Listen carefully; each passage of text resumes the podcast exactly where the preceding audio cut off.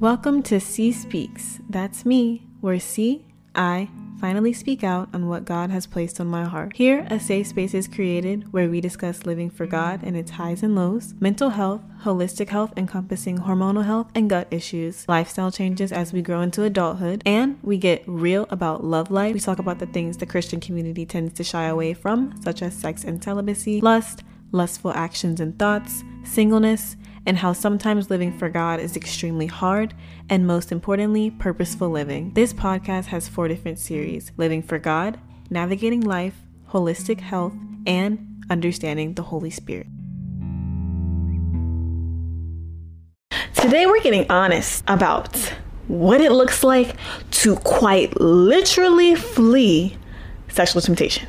Girl, get up. Girl, get up. Why is it called Girl Get Up? Because I want us to understand that it requires more. It requires more than prayer. It requires more than reading. It requires more to really overcome that lust monster.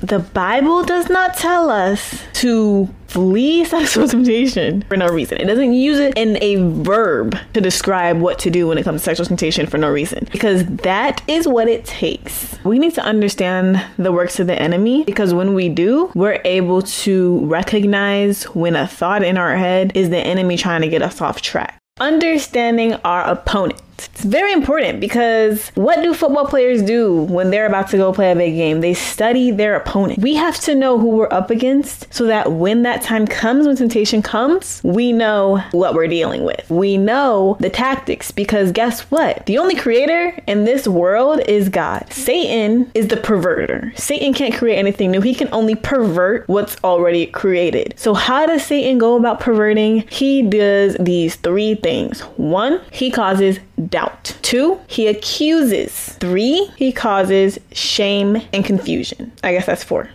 First, we're going to talk about how Satan causes doubt. Genesis 3. We're going all the way back to Genesis, y'all. Genesis 3, verse 1. Now the serpent was more crafty than any other beast of the field that the Lord God had made. He said to the woman, Did God actually say, You shall not eat of any tree in the garden? And the woman said to the serpent, We may eat of the fruit of the trees in the garden, but God said, You shall not eat of the fruit of the tree that is in the midst of the garden, neither shall you touch it, lest you die. But the serpent says to the woman, You will surely not die. Look at what happened here. The devil said in the beginning, he said, Did God really say that?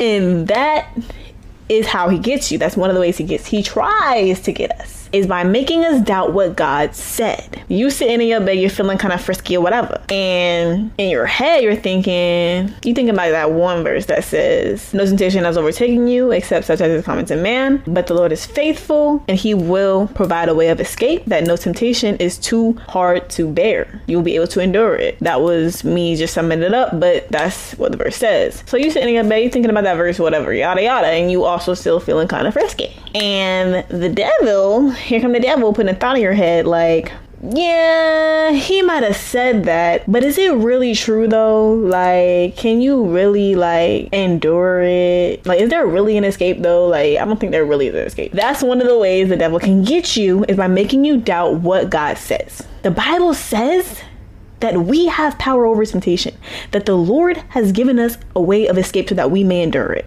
Period. There is no doubting. There is no, oh, but, but like this feeling is so strong. No. God said what he said. And the devil, one of the devil's ways to try to get us off track is to make us doubt what God said. And so the next time that doubt comes into your head, like, oh, maybe this verse doesn't really apply to me, remind yourself that this is one of the tactics of the enemy, the doubter. Next thing we need to know about the adversary is that Satan in Hebrew means accuser. So what's he gonna do? He gonna accuse. That's the second tactic he does to get try to get us to try to get it. He always gonna make you think that accuse you. He always gonna try to accuse you of something. Oh, you ain't nothing. You ain't strong enough. You ain't powerful enough. Your mind is too clouded for you to be focused on God. Oh, you're not a, really a child of God because you be doing this and you be doing that. He'll literally tempt you to do that thing and then accuse you of being a hypocrite, of being not who God says you are. And how do we combat that? How do we combat the accusations with God's word? What does the Bible say? It says to think on these things. Whatever is lovely, whatever is admirable, whatever is true, whatever is honorable, whatever is just, whatever is pure, whatever is lovely, whatever is commendable, if there is anything of excellence, if there is anything worthy of praise, think about these things. These are the things that God wants us to think about, not the things that the devil is trying to get us to think about. Because the devil's main tactic, the devil's main purpose is to kill, steal, and destroy. So he can do anything he needs to do to kill, steal, and destroy you. So the way that we fight back is with the word of God. The next thing about the enemy we need to keep in mind is that another tactic he tries to use against us is shame and confusion. The Bible tells us that there is no condemnation for those who are in Christ Jesus. So that shame you feel after messing up, that's not from God. That's straight from the devil. The devil wants you to be shamed and to run away from God after you mess up. But God wants us to run to Him. He wants us to run to Him before we even mess up. Because when we run to Him, when we sit close to Him, we don't mess up because the Lord supplies us His strength. That's what that verse means by He will give us a way out. The way out is sticking close to Him. And back to the title of this podcast, Girl Get Up. The Bible tells us submit yourselves to God, resist the devil, and He will flee from you. James 4 7. It also tells us, flee also youthful lust, but pursue righteousness, faith, love, peace with those who call on the Lord out of a pure heart. Why does the Bible continuously say flee, flee, flee? Like, why is it using that word? The Bible is using this word because this means to quite literally run away from, run away from temptation. and the reason that this episode is called Girl Get Up is because, like I said, it takes more than prayer, it takes more than reading. It requires you to get up out your space and move. If you're thinking about self pleasuring, if you're thinking about hitting up that dude, if you're thinking about doing anything that you're not supposed to be doing, that you know once you do it, you're gonna be crying and going back to God, pick yourself up and move out that space. I always give you guys practical ways to live for God, practical ways to navigate life with God, and this is that. And the Bible tells us to flee. Sometimes it takes removing yourself from the environment where the thought was produced to then start thinking a new thought. And also utilize the spirit that's within you. Look, this work is not easy. Okay? It's not easy. And sometimes it be feeling like I don't want to do all that. Like what it takes to really flee sexual temptation, sometimes we feel like we don't want to do all that. Let's be honest. Let's be honest. But the reward of picking up your cross, pick up your cross and walk. Hey, pick up your cross and walk. the reward of doing that is far greater than we can ever imagine. Okay? God honors a sacrifice and He sees us. He sees us.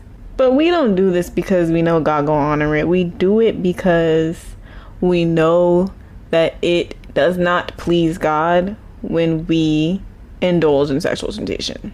And the Bible also tells us that this is the one sin that we do that we are sinning against ourselves is sexual temptation. And I always questioned why does the Bible say that?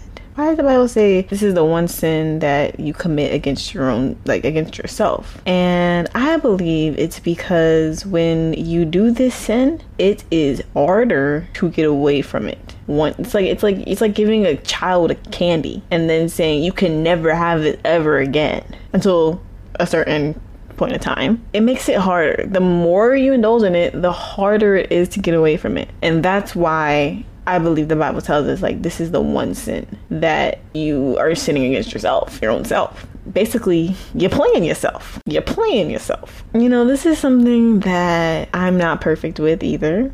But God put it on my heart to talk about it because this needs to be said and it needs to be realized that we do have the power over this thing, the Holy Spirit. I'll tell y'all something that one thing that really helped me was speaking in tongues. And a lot of people think that speaking in tongues is not real, but it is. and it's biblical and it edifies you. A lot of people they go about speaking in tongues incorrectly. The Bible tells us that you should not be speaking in tongues publicly if you do not have an interpreter, which makes sense because God is not a God of confusion. So why would he go and tell you to speak in tongues on a stage without an interpreter? No one's getting edified from that. If if no one is getting edified from it, you shouldn't be doing it. Okay? Speaking in tongues is to edify yourself. It's to edify your spirit man. And when I was going through a really rough patch of just being sexually tempted every single day, I was feeling really down, really defeated. And I went to my friend and I said, look, and they were like, how you doing? I said, not good. not good. The devil attacking me. The first thing he said was, don't say that. Because when we say the devil's attacking us, we are making it seem like he got some kind of leeway, he got some kind of power, which he does not. The devil's already been defeated. So remove that vocabulary out of your mouth. If you've been saying, "Oh, I'm getting attacked," "Oh, I'm going through special warfare," no, you're not. We already won. we already won. Okay. When Jesus died on the cross for us, He died and rose again so that we could have His Spirit. And when you receive salvation, meaning once you confess with your mouth, believe in the Lord Jesus that He was raised from the dead, have faith in your word, then you will be saved then you receive this Holy Spirit. And the Holy Spirit is what gives you the power against the works of the enemy. And so we have to ask ourselves when we're giving into this temptation do I actually believe that Jesus died on the cross for me, conquered death, rose again, and gave me his spirit? That his spirit lives in me, that I have this power over this thing? We got to ask ourselves that. We got to be honest with ourselves. And if that answer is no, then it's time to go into prayer and ask God to help you come into that full realization so that you can, can start to walk in that power, walk in that authority. That's what I was saying. I talked to my friend and he was saying, Look, you need to speak in tongues. And he was just telling me, you know, the African church, he's African, the African church, they on something else. They on something else. Like, you know, they be, they be spiritual like, one thing about the African church, they know their authority in Christ, okay? And we need to, that's one of the things we need to get more like in the African church is we need to start knowing who and whose we are. My friend, he said, you need to start speaking in tongues. Like, when you see or feel these attacks from the enemy, start speaking in tongues because sometimes what we need to pray about, we don't even know but the Spirit knows. And that's why the Bible instructs us to pray in tongues. I'm to go into tongues more in another episode. I've felt in my spirit like God really wants me to speak on this and like go deeper into it so that we can really understand what it is and what the Bible says about it. But for now, we're just to leave it at realize that the Holy Spirit lives in you and that you have the power over this thing, this temptation, you have the power over it that no accusation, that no doubt, that no shame is going to come over your mind and make you think otherwise because we know what the Bible says. And if you don't know what the Bible says, I'm going to read it again before we close this thing out. 1 Corinthians 10 13. No temptation has overtaken you. No temptation has overtaken you, except such as is common to man. But God is faithful who will not allow you to be tempted beyond what you are able, but with the temptation will also make the way of escape that you may be able to bear. Memorize your scripture, keep that scripture in your head, and get up. I love y'all. If you enjoyed the episode, don't be shy. Give it a rating, it helps me out. Share it with a friend, connect with me, talk to me, give me your thoughts. I have my details in the podcast episode description. I hope you guys enjoyed this podcast episode. I hope you have a good rest of your day, evening, night, whenever you're listening to this, and I will talk to you next time.